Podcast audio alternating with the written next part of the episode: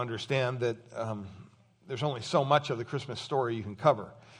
Now, it's a glorious thing that we talk about, but we're going to continue in our little mini series here Thanksgiving at Christmas time, or Thanksgiving at Christmas.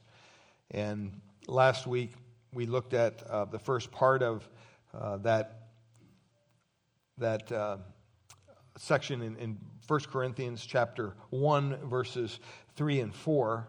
And I just want to read uh, the text for us, uh, beginning in verse 3 Grace to you and peace from God our Father and the Lord Jesus Christ. I give thanks to my God always for you because of the grace of God that was given you in Christ Jesus. That in every way you were enriched in him in all speech and all knowledge, even as the testimony about Christ was confirmed in you or among you so that you are not lacking in any spiritual gift as you wait for the revealing of our Lord Jesus Christ, who will sustain you to the end, guiltless in the day of our Lord Jesus Christ. You know, the world system that we live in um, celebrates this holiday, Christmas. They do it every year. They usually start right after, or even before uh, Halloween. and uh, it's a big push for them, retail agencies. And on that holiday, um, a lot of people benefit from Christmas. If you stop and think about it, um, a lot of us receive gifts that if it wasn't for Christmas, we wouldn't receive otherwise. And we receive those gifts because Jesus is having a birthday. Kind of odd. You stop and think about it. Um, we have time off that you would never receive if it wasn't the holiday because Jesus had a birthday. Maybe you get a Christmas bonus in your employment. Uh, maybe profit sharing, something at the end of the year comes around Christmas time. And it becomes because Jesus had a birthday. But on Jesus' birthday, on the birthday of the King of Kings, the Lord of Lords, that day when he ought to be recognized for his coming into this world in which we live, uh, Christ would not have come on many people's minds at all.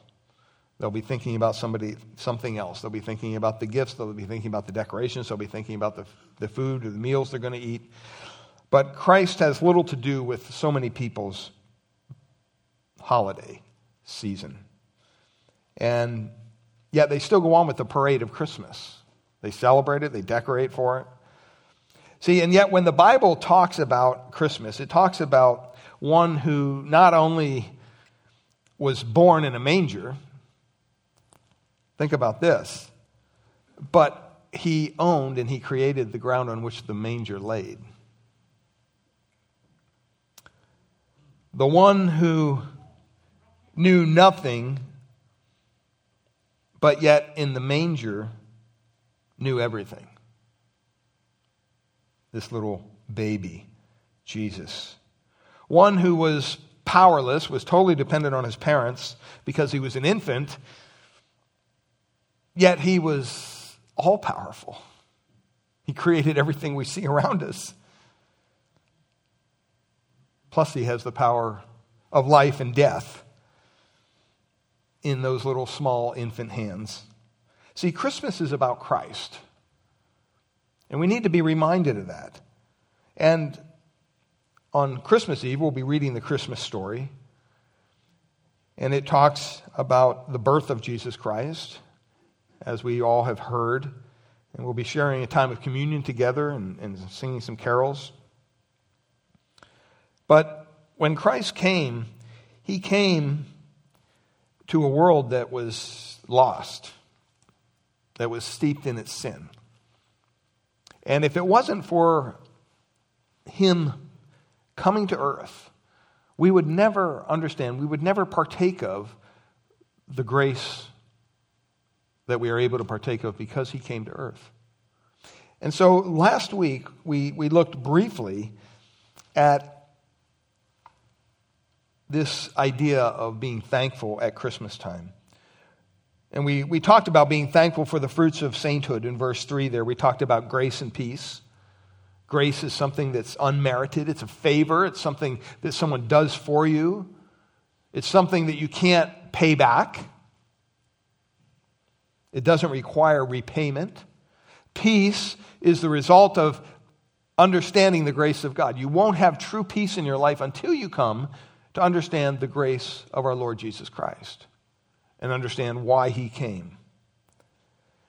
And so Paul starts off this letter here talking about, with the common greeting, grace and peace to you. But then he begins to talk about the benefits of Christmas, really. The benefits of Christ coming to earth. The benefits of us being able to be saints in Christ Jesus. And last week we looked at there's basically different dimensions of these benefits. There's benefits that happen in the past, and we looked at that last week. The moment that we accept Christ as our Lord and Savior, we partake of that gift of grace. And it's something that's done, it's, it's, it's taken care of. We don't have to worry about earning more grace from God. And then the present, we're going to talk about today, where it worked out as we live our lives in Him. Once we come to Christ, we begin to live our life in Christ. And there's certain benefits that result from that. There's certain, you might call them gifts that God has given us. We're going to look at three of those gifts today. And then there's also benefits that are in the future still, benefits that await us upon his return benefits that we will only receive when we are with Him in heaven. Unless you think that, well, I don't know if I'll ever get those. If, you have partaken of the past benefit, grace, and you're seeing God wrought out in your life the gifts that He's giving to you now, please be guaranteed that you will receive the future benefits of your sainthood. And we talked about this grace. We said three points quickly, just to, to remind you. First of all, we said grace cannot coexist with guilt. When you come to Christ for salvation, that's, that's the whole, whole point. He removes that guilt from us. It says there in verse 8, look at verse 8 Jesus Christ our Lord, who will sustain you to the end. Then what's it say? Guiltless in the day of our Lord Jesus Christ.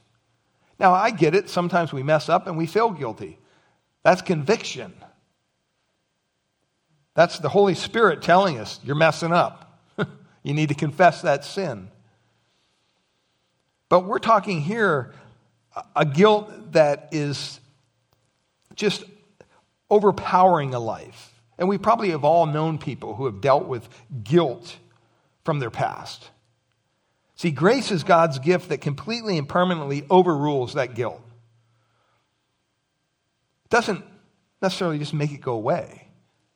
But when you understand the grace of God and you understand who you are in Christ, you understand that He can never hold any charge against you because of Christ's work, because Christ came as a little baby and was born and lived 30 some years, a perfect life, and went the, the cross and took upon himself all the sins of all those who would ever put their faith and trust in Christ. And God treated him as such, even though he had never committed one sin. See, when you understand that, and you understand that he was buried, and on the third day he rose again, victorious over sin and death, there's not a whole lot of guilt left. Because you understand that in Christ you are righteous, not because of who you are, but because of what God has done on your behalf. And so we said grace cannot coexist with guilt. And I just want to tell you if you're, if you're living a guilty life, if you're living life filled with misgivings and you, you count yourself a saint, you need to go back and you need to re examine what's going on. Because Grace cannot coexist with that kind of guilt. That, that, that guilt that just looms and just, just paralyzes you. That's not for the believer. And see, and until you understand who you are in Christ, that that guilt will fade away. Secondly, we said grace cannot coexist with human obligation. We, we, we hit this kind of hard, but we said, you know what? Grace is something that is a free gift, it's not a loan. We, we really have to understand this more fully as Christians because I think sometimes when we get saved, we think somehow that we have to pay God back for what He's done for us. And that's not true because you couldn't, even if you wanted to, pay God back.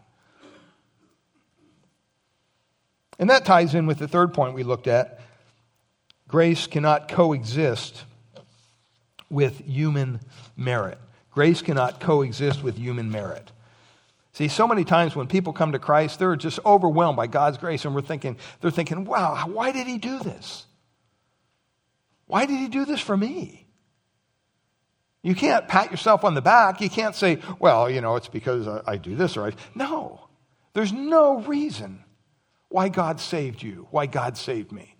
Absolutely no reason. Other than he wanted to. Other than it was for his glory. And so grace cannot coexist with human merit or human uh, achievement. Because of his grace, we do not need to merit salvation because of his grace. You can't earn it. And because you can't earn it, you don't have to be afraid of losing it. There's a lot of believers today in the church that, that live under this idea that somehow they're constantly doubting their own salvation. And they're doubting it sometimes unnecessarily. Now, if your life is filled with sin and you're not walking in the Spirit and you're not living a life that's honoring to Christ, well, then maybe you need to go back and, and re examine your salvation. Doesn't the Bible tell us to do that? It says to make sure that you're in the faith. Examine yourselves. We do that once a, a month at communion time, but we should do it every day. And see, sometimes because we have partaken of God's grace, we stop and we think, wow, okay, now I have to do something for Him. Well, you don't have to do anything. You should want to. You know, so many times in churches we have people doing things that feel obligated to do it. That's the only reason they're doing it. And they're doing it usually with a nasty attitude. I don't know why I have to do this, but whatever. And they're doing it because somehow, in their warped thinking, they're thinking that if they do this, somehow God's going to pat them on the head and say, Well, good. You owe me a little less now. That never happens. That, that is an impossibility before God. And, and, see, we need to serve the Lord out of the joy in which we're saved. We, we, we come and we serve and we, we minister to one another, not because we have to. I mean, if you're here because you feel you have to be here on Sunday, there's something wrong. If you're not on Saturday night preparing your heart thinking, wow, tomorrow I got church. I can, I'm going to be with the saints. We're going to sing songs that are gloriously praiseworthy of Christ. We're going to be able to fellowship together. We're going to pray for one another. We're going to minister to one another. Lord, prepare my heart for that time. See, I, I, I really believe there's so many in churches today that are up till 3 a.m., 4 a.m. Saturday night. And then they make it to church. I hope the music's good. I hope the sermon's good. And they're not even in a place where they should be judging it, to be honest with you, because their mind's somewhere else. You would never do that for your work, I would hope. If, if, if you started a new job on Monday morning, I don't think you would stay up till 2, 3, 4 a.m. in the morning and then try to go in and, and report to your new job and, and, and be used. I mean, you would be tired. See, we need to understand why we gather on a, on a Sunday. It's, it's because of God's grace. It's to celebrate the grace of God. And that's not something that can coexist with guilt. It's not something that can coexist with human obligation, and it can't necessarily coexist with human merit because that flies in the face of grace. Well, you might ask, well, why does God why did God do this? Why did God provide this grace through his son the way he did? Why why Christmas? Well, three reasons. Three reasons for God's grace are on your outline there. First of all, he provides salvation in order that those who are saved may produce good works. His grace is so that we, in that grace, can provide works that are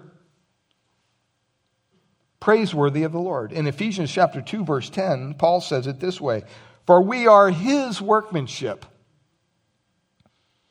We are his workmanship. Think of it this way, you are God's project. He's working on you.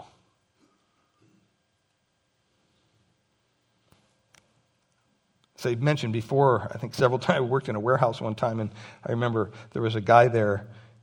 We hired a new guy, and, and this other guy had been there for a long time and knew basically everything about it. And this new kid was just messing up. He didn't, couldn't drive the forklift. He didn't know where the stuff was. He was messing orders up. And this guy, I remember him telling me on a break one time, he goes, I'm going to make that kid my project. And he did. And we saw a marked improvement in his work ethic and everything. Why? Because that guy took time to spend with this young, arrogant kid to show him, first of all, he didn't know everything and that he really had to relearn everything that he thought he knew. And because that man spent time with that kid, he was able to blend right in with all the rest of the workers. And pretty soon, I mean, he was earning achievement awards and all kinds of things. And you say, well, what kind of achievement awards do they have in a warehouse? You'd be surprised. Okay, you got to motivate these people. It's not a, it's not a whole lot of uh, thinking goes upstairs in these jobs a lot of times. So you got to motivate these folks. So they had all kinds of things. And this kid, this kid was winning prizes and winning all kinds of things. And and the reason was that somebody took time to do that. Well, we are God's project. God is working on us. We are His workmanship. It says, created in Christ Jesus for what? Good works. Good works. And guess what? We don't even have to come up with these works. Isn't this glorious? He says, which God prepared beforehand. in other words, He's got it all lined up for you. It's not like you got to become a Christian and then go, gee, I, I meet so many Christians who are like, well, I don't know what to do. I just don't know how to serve the Lord. I don't know. God's got works out there. Just get busy. Do something. God will lead you. God will show you. You know, if, if you're thinking, well, I don't know, you know, maybe, I don't know if I should be teaching. I don't know if I deal with children. Try it for a Sunday. Ask to go down and sit in a classroom. And if you go out of there after an hour with a bunch of little children trying to teach them the Bible?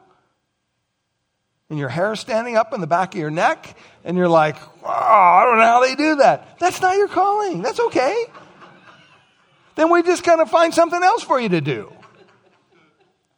I mean, maybe it's greeting at the door. Maybe it's helping Danny with the ushers. You know, there's so many different things that need to be done in ministry across the board. Maybe it's meeting here on Sunday morning before the service and praying that God would move, that God would work. Maybe it's being hospitable to people. Who knows? But God has works for you to do. There's no excuse for you to do nothing at all.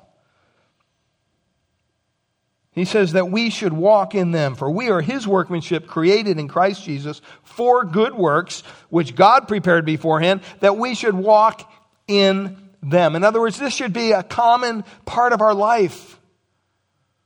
This is like walk into the grocery store or walk into the mailbox. It's something you do. It's just part of life. In Titus 2:14 he says, that Christ gave himself for us, listen to this, that he might redeem us from every lawless deed and purify for himself a people for his own possession. Then it says this zealous for good works. I mean, we have a lot of people that are zealous for a lot of things. This time of year, a lot of us are watching sports, watching football A couple good games yesterday. Just, you know, we like that's okay. But, you know, we're kind of zealous for it. You know, if we're not going to be at home Sunday morning watching football, which is a good thing, we, may, we make sure that that recorder's set to record those games that we might miss because we're going to watch them. Why? Because we're zealous about it. Some people are zealous about all kinds of things. Some people are zealous about their cars and keeping them clean and just brand new. They're zealous about their homes, they're zealous about their children. But God says, you know what? As believers, we should be zealous for good deeds. In other words, we should wake up in the morning and say, okay, God, what do you have for me today? What do you have for me to do today? Because I want to serve you. I want to walk in the good deeds that you have already prepared beforehand. In Titus 3:8 he says this is a trustworthy statement and concerning these things I want you to speak confidently so that those who have believed God may be careful to engage in good deeds. It's something we think about. It's not something that's just haphazard. And then he says, These things are good and profitable for men. And I'll throw in women. They're profitable for believers to be involved in because God saved us to do good works because why? Good works benefit us. They benefit the body of Christ. God wants his children to touch the world with goodness. When's the last time you went out of this building and performed Christ goodness to someone? Secondly, this saving grace is meant to bring blessings to believers, not just the world by our good works and when we help other people and maybe we serve people in some way, our neighbors, our friends. But secondly, it's to bring blessings to believers. He says in Ephesians chapter 2, verses 4 and 7, if you turn over there, but God being rich in mercy, because of his great love with which he loved us, made us alive together with Christ, in order that the, in the ages to come he might show the surpassing riches of his grace in kindness toward us in Christ Jesus. See, God saves us graciously saves us so that we can pour out his blessings on others. And it's, it's wonderful to be part of a church that understands this. And, and there's people that are constantly blessing other people in our congregation. Sometimes Ken and I don't even know about it, which is good. And we find out, well, somebody has a need. Oh, somebody already met the need. Somebody else is ministering to them. See, that's how the body of Christ should work. And then, thirdly, God saves us through grace in order to glorify himself. And this is really the chief end of our salvation if you stop and think about it. Why did Christ come? For his glory. Why did Christ unveil his grace to us? For his glory. Ephesians chapter 3, verses 10 and 21, it says, Grace is given to us in order that the manifold wisdom of God might now be made known through the church in other words, the church exists to make known the wisdom of God, the grace of God, the love of God. And that to him be the glory in the church and in Christ Jesus through all generations forever and ever. See, Jesus taught very plainly that the primary purpose for us letting our light shine before men, which is made possible by our salvation, you might say, is to glorify our Father who is in heaven. That's what he says in Matthew 5 19. His own primary purpose for Christ going to the cross, being born and being raised and being going, going to the cross and giving up his life, which made our, our salvation possible, was to glorify his Father and to be glorified himself. He tells us that in John 12. See, God's glory is clearly on display when people see the, the glorious, gracious work of God's salvation in our lives. The Lord's gracious salvation is given in order for the saved to bring blessing to other men through good works, but also to bring blessing to believers themselves, you might say. and above all, to bring glory to himself. Now, if you look at our text, it says, I give thanks to my God always for you because of the grace of God that was given you by Jesus Christ. It doesn't say that. What does it say? It says, in, in Jesus Christ, in Christ Jesus, called to be saints. See, the grace of God came through Christ. That's why Christ came, to unveil the grace of God to us. And then it says in verse 5 that in every way you were enriched in him.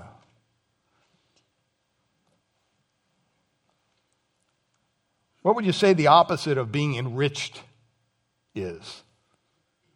You think of that. Destitute, right? If you're not enriched, you're, you're, you're kind of below the line, you might say. But that's not who we are in Christ. Paul wants the Corinthians, especially the Corinthians, to understand who they were in Christ. And see, when we, we come to this time of year, Christmas time, it's important to understand who we are in Christ, why Christ came. One reason he came was that in every way, he wanted to enrich us in Christ.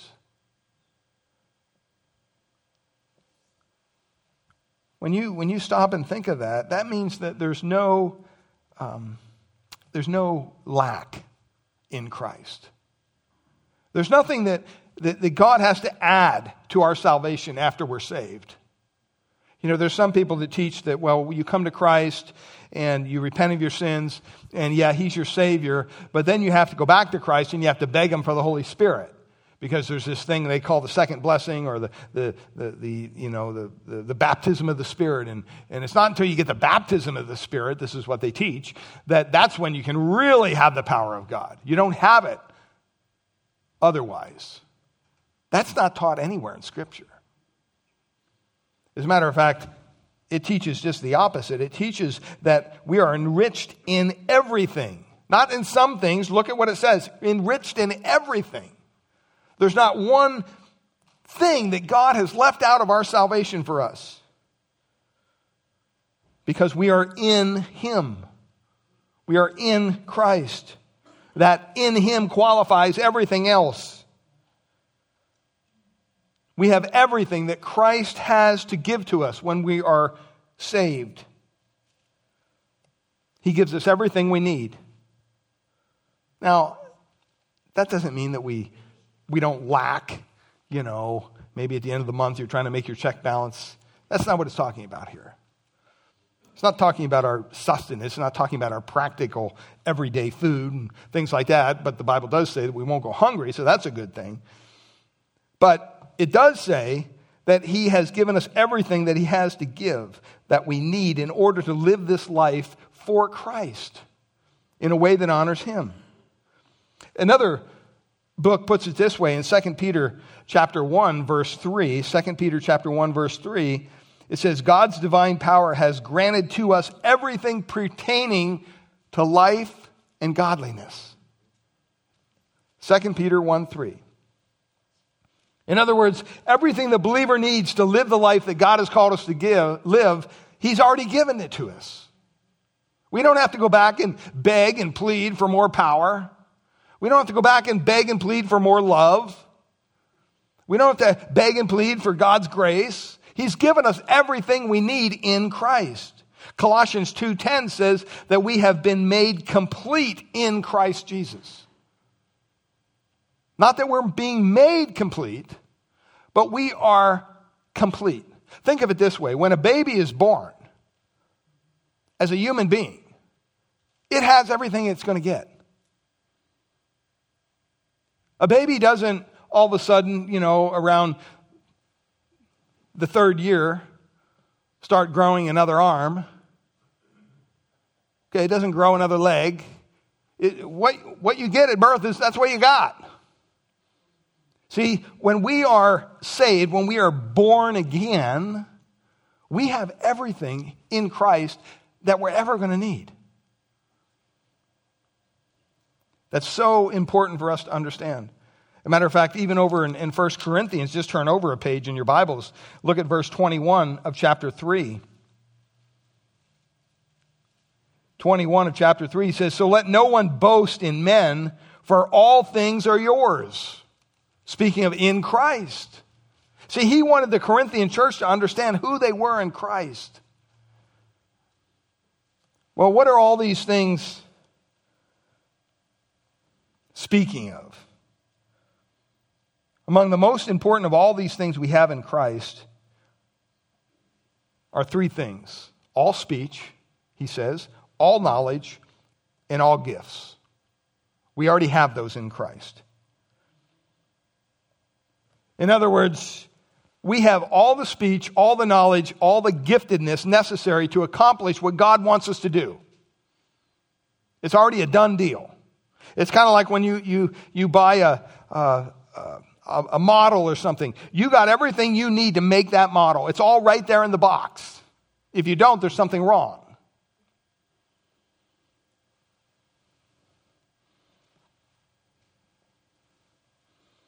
We'll, able to, we'll be able to say everything that God wants us to say because we're in Christ.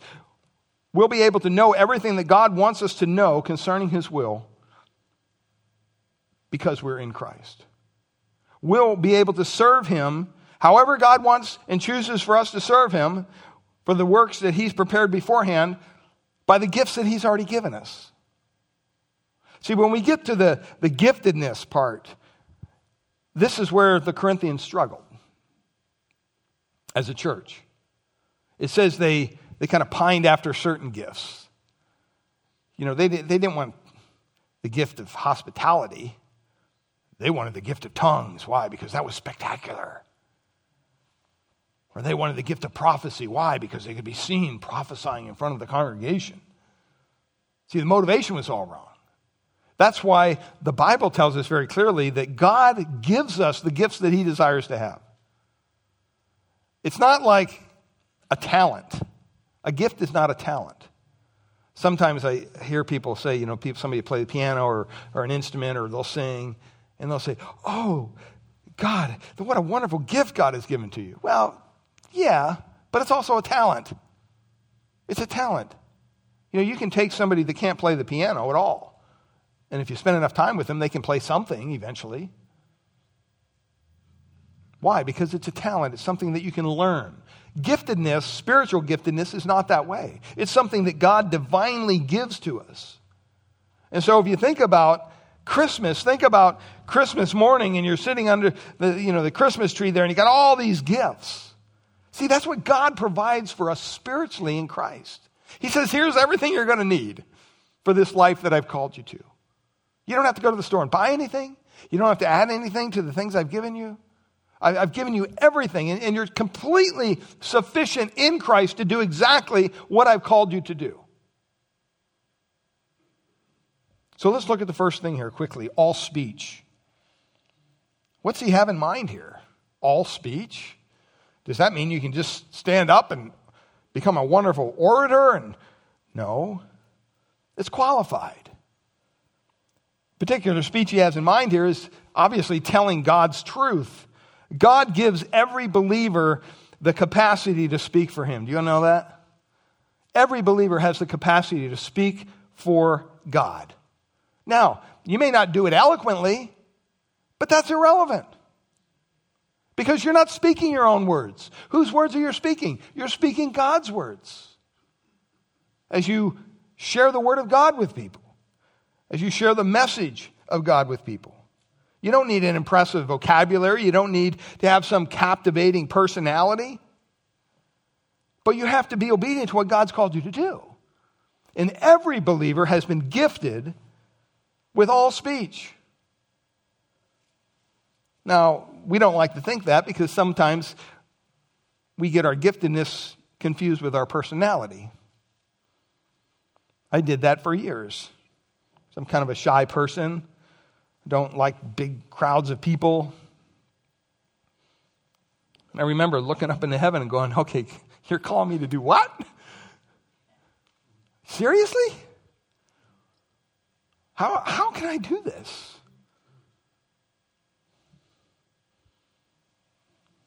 See, God has given each of us that ability, the same capability, the same capacity to speak for Him in a unique way through our own personality, the way He wants us to speak.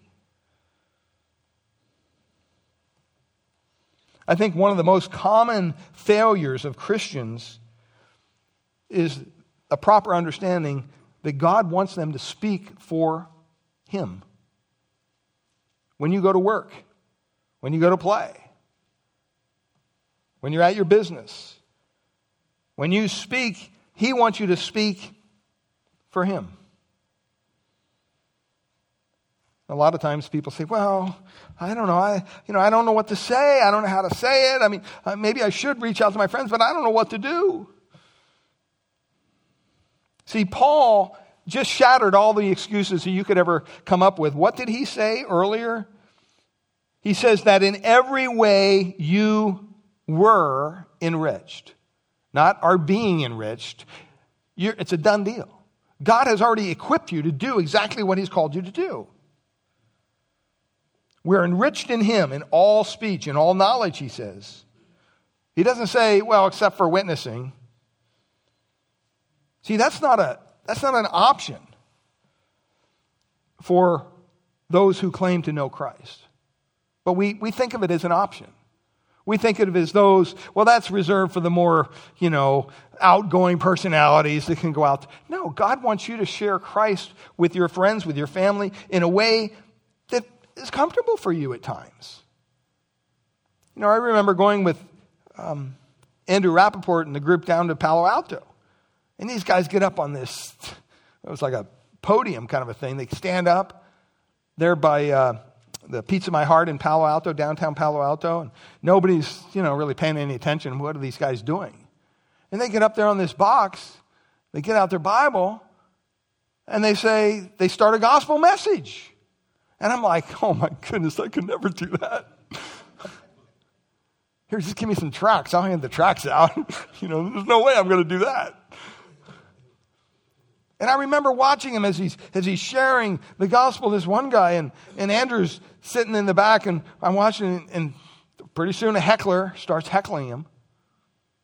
You know, why do you shut up? You know, and you know the, the guy that was up there preaching, he's giving it back to him. And I'm thinking, oh my gosh, what's he going to do? There's going to be a riot here. You know, these are just very bold men in their personality, and God is using them. And and I said, wow, what's going to happen with this? He goes, no, this is a good thing. Watch what happens. And maybe they had two or three people there. And this heckler started mouthing off, and the preacher's kind of giving it back to him in a nice way. Pretty soon, people are thinking, oh, they're going to fight. What happens? More people gather. Pretty soon, there's 20, 30 people there. And the guy that's heckling doesn't know how to use his voice to preach. So he's just screaming at the top of his lungs because there's more people, so he wants everybody to hear him. Well, within five minutes, he's completely hoarse. He's like, What? I can't hear you. Can you speak a little louder? And everybody's kind of laughing, and they're kind of using him in a way. But that is when the preacher says, Now I got something to tell you. And he starts sharing the gospel. And he's got 30 people there that are listening to him. And even the heckler's listening because he can't talk anymore. See, and God uses them in that way. But he also used a couple of other of us who were just giving tracts out. And we had one on one conversation with people. And God gave us the ability to speak his truth in the way that he wanted us to speak it. In Acts chapter 1, verse 8, it says, You shall receive power when the Holy Spirit has come upon you. You shall be my witnesses. It's not an optional thing. Trust me, we live in an area of, of California, the Bay Area. I mean, it's like the Sodom and Gomorrah of the country. I mean, if there's, you know, and sometimes, you know, my wife and I look at each other and go, why did God call us here? Because, you know, it's so expensive. People come, people go. It's like, man, you just can't seem to make any headway here. But you know what? God's planting seeds.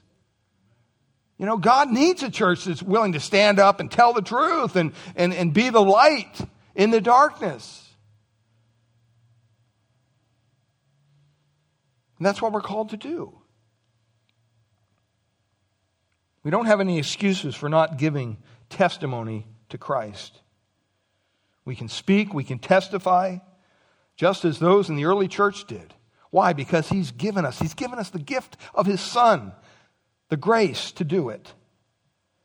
He's given us the ability to answer the questions. How many times have you been in a conversation with somebody and you turns, turns, turns out you end up sharing the Lord with them? You're sharing scripture verses and you walk away from that night or that day, whenever it was, and you're going, wow, where did that stuff come from? Who was talking? Was that me? What did I even say? See, that's the Holy Spirit working through you.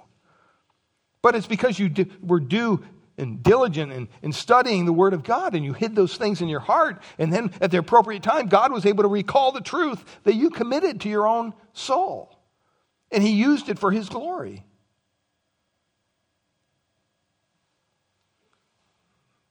I heard John MacArthur say, I think a lot of Christians, when they're witnessing, and someone comes to Christ, you're actually sharing the gospel and, and you ask them the question, Would you like to commit your life to Christ? And they say yes. And you're like, Wow, okay.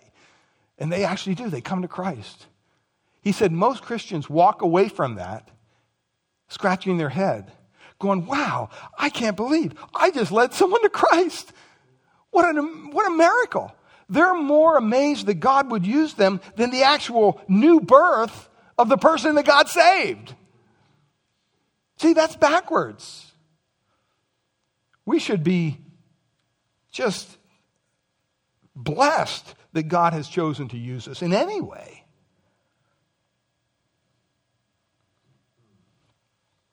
And God, when you have that understanding that God has placed you in Christ, He's given you everything, He's equipped you for everything, He's given you all speech.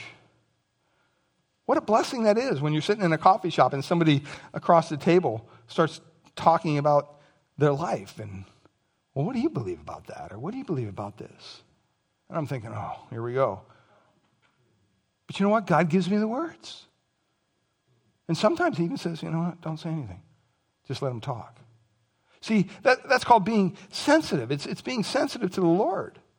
You know, I remember when Dan Thomas, uh, Dr. Dan Thomas was coming here he had a ministry, he'd go out to the malls. And he'd go out after church on a Sunday. And I'm like, well, what do you do? He goes, well, we just go to the mall and we pray that God would lead someone across our path that was hungry for the word. I'm like, what? I said, well, do you like set up? He goes, no, we don't set up anything. We just walk around the mall. And we just wait for God to prompt us. And sometimes it's just, you know, we're sitting on a bench and some guy sits down next to us. It's not our doing. And we start talking to him. How's your day going? Ah, it's tough. And they start to share their heart. You know, I just went through a divorce or just I'm a teenage kid or and it, it opens up a door for them to share the gospel. See, we need to be more uh, just dedicated to that. See, evangelism doesn't have to be a program. It's supposed to be a way of life for us. And, and Christ gave us everything when He came. He gave us everything. He equipped us for all this. And so don't worry about what you need to say. Because God will, will give you the ability to speak things that are just beyond your even wildest imagination sometimes. He'll recall things. I mean, He has given us the Holy Spirit to help us through this. Well, the second thing that He says here is we have all speech, but secondly, because of Christ's coming and the grace that we've experienced, we have all knowledge. We have all knowledge. Um, God doesn't expect us to speak if we're not in this word. Okay, all speech doesn't mean that God somehow just downloads the Bible into your brain and now you're just able to go out and recite it. I wish it was that easy. Trust me, I really do. But it's not. So, what does He call you to do? He calls you to work. He calls you to study. He calls you to be under the teaching of the Word of God. Why? Because that's equipping you for the work of service that He's called you to do. It's not that we know everything, even about theology or about the gospel or anything like that. Because 1 Corinthians chapter 13, verse 12, Paul says, we only know in what? In part. We don't know everything. But we're given everything we need to speak effectively on the Lord's behalf. God, God has given us His Word. Do you know there are countries in the world where people don't have this book? They don't have the privilege of opening up a Bible and reading the words for themselves. Either it's not translated into their language or they literally don't have it. How much would you miss your Bible if I just said, okay, turn in all the Bibles? We're going to confiscate all your Bibles for a week. How much would you miss it? I, I would, I would dare to bet that a vast majority of us wouldn't miss it at all. The reason I say that is because many of you have left your Bibles behind.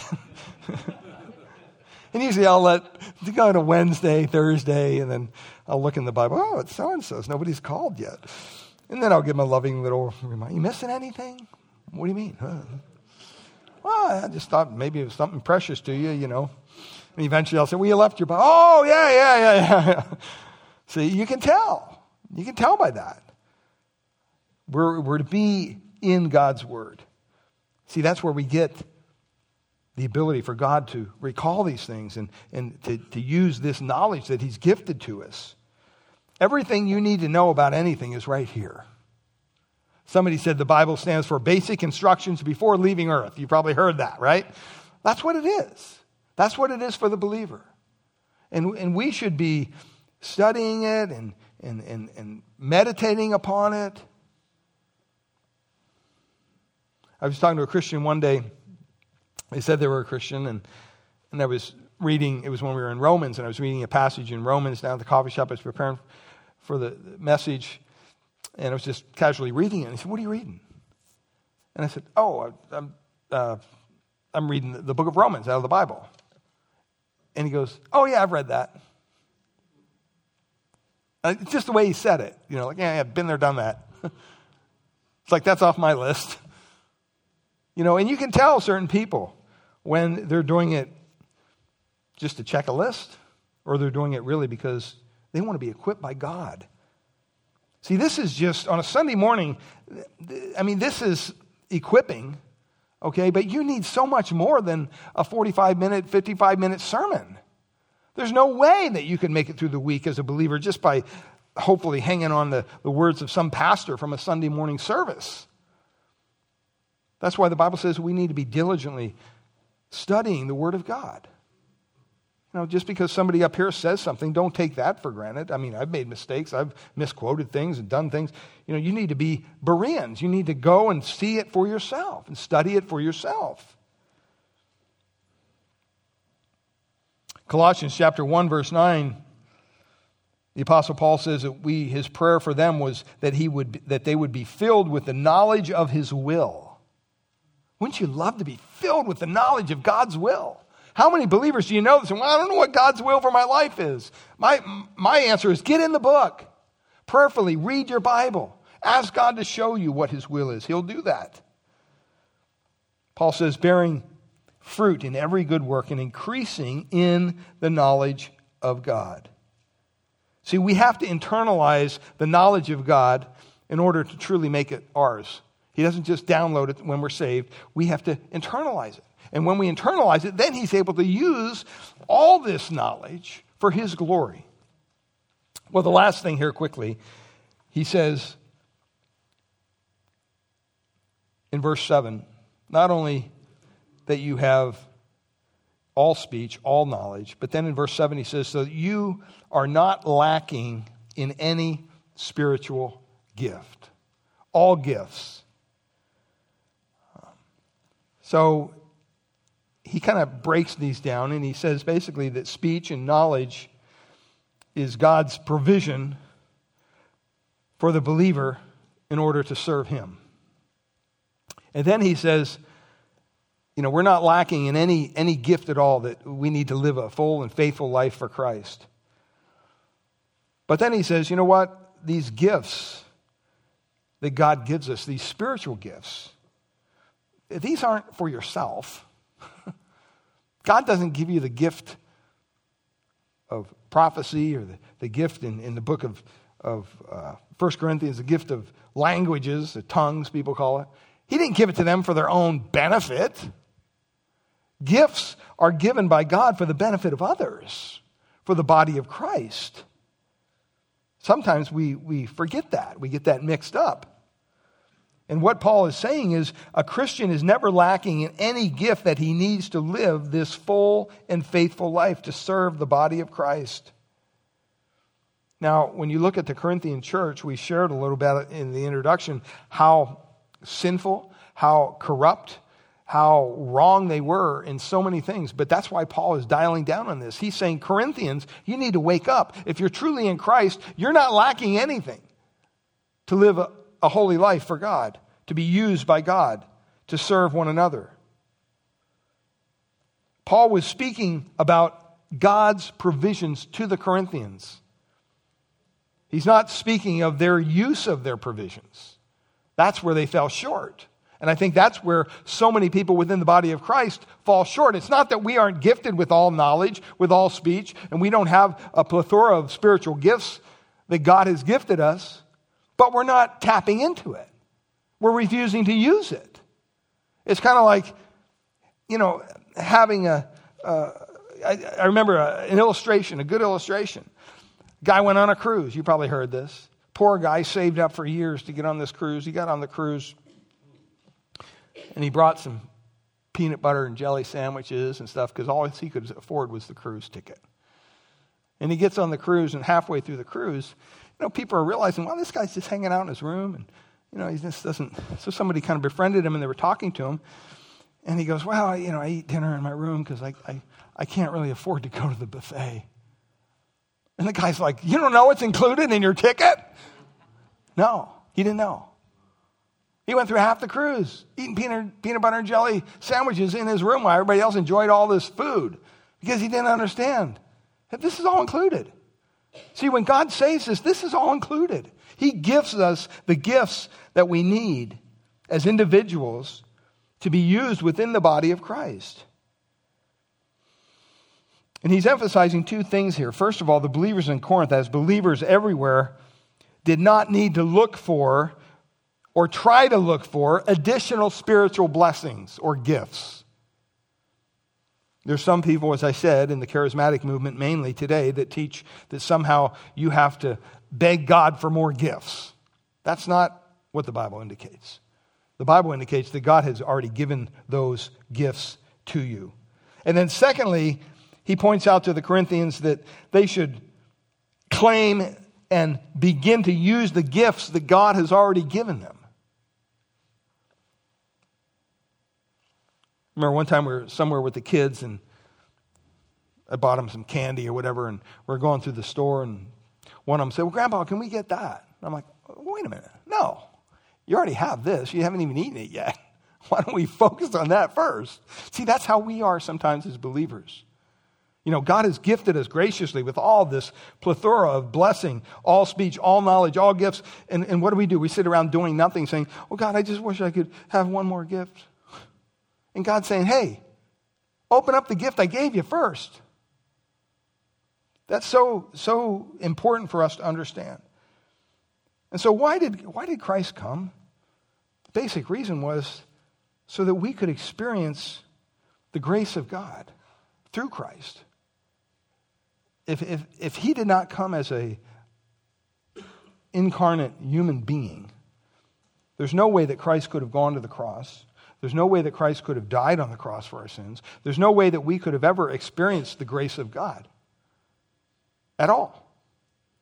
And so when we celebrate Christmas this year in a couple days in the morning, maybe a good thing to do is to start off, first of all, thanking God for this incredible gift, this unmerited gift, this gift that He gives us that says, hey, no strings attached.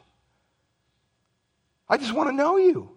I want you to know me. I want your sins forgiven for all eternity. That's what God desires us to take away from the Christmas message that we find in Scripture. Father, we thank you for your word. Lord, we pray that you would prepare our hearts for this coming day that we celebrate the birth of your Son, the Lord Jesus Christ. Lord, we know that your Son, Jesus Christ, didn't begin on Christmas Day. Uh, he is God, and therefore he's eternal.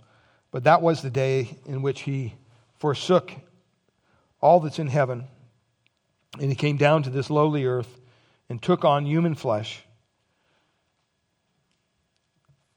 so that he could glorify you, glorify himself in his life here on earth, and then give that life up as a ransom, as a payment for sin. The thing we need to understand is the Bible clearly indicates that we all have sinned and we all fall short of God's glory. There's not a person in this room that could say, I'm perfect. I've never done anything wrong. I've never taken God's name in vain. I've never stolen anything. I've never thought a, a thought that was not appropriate.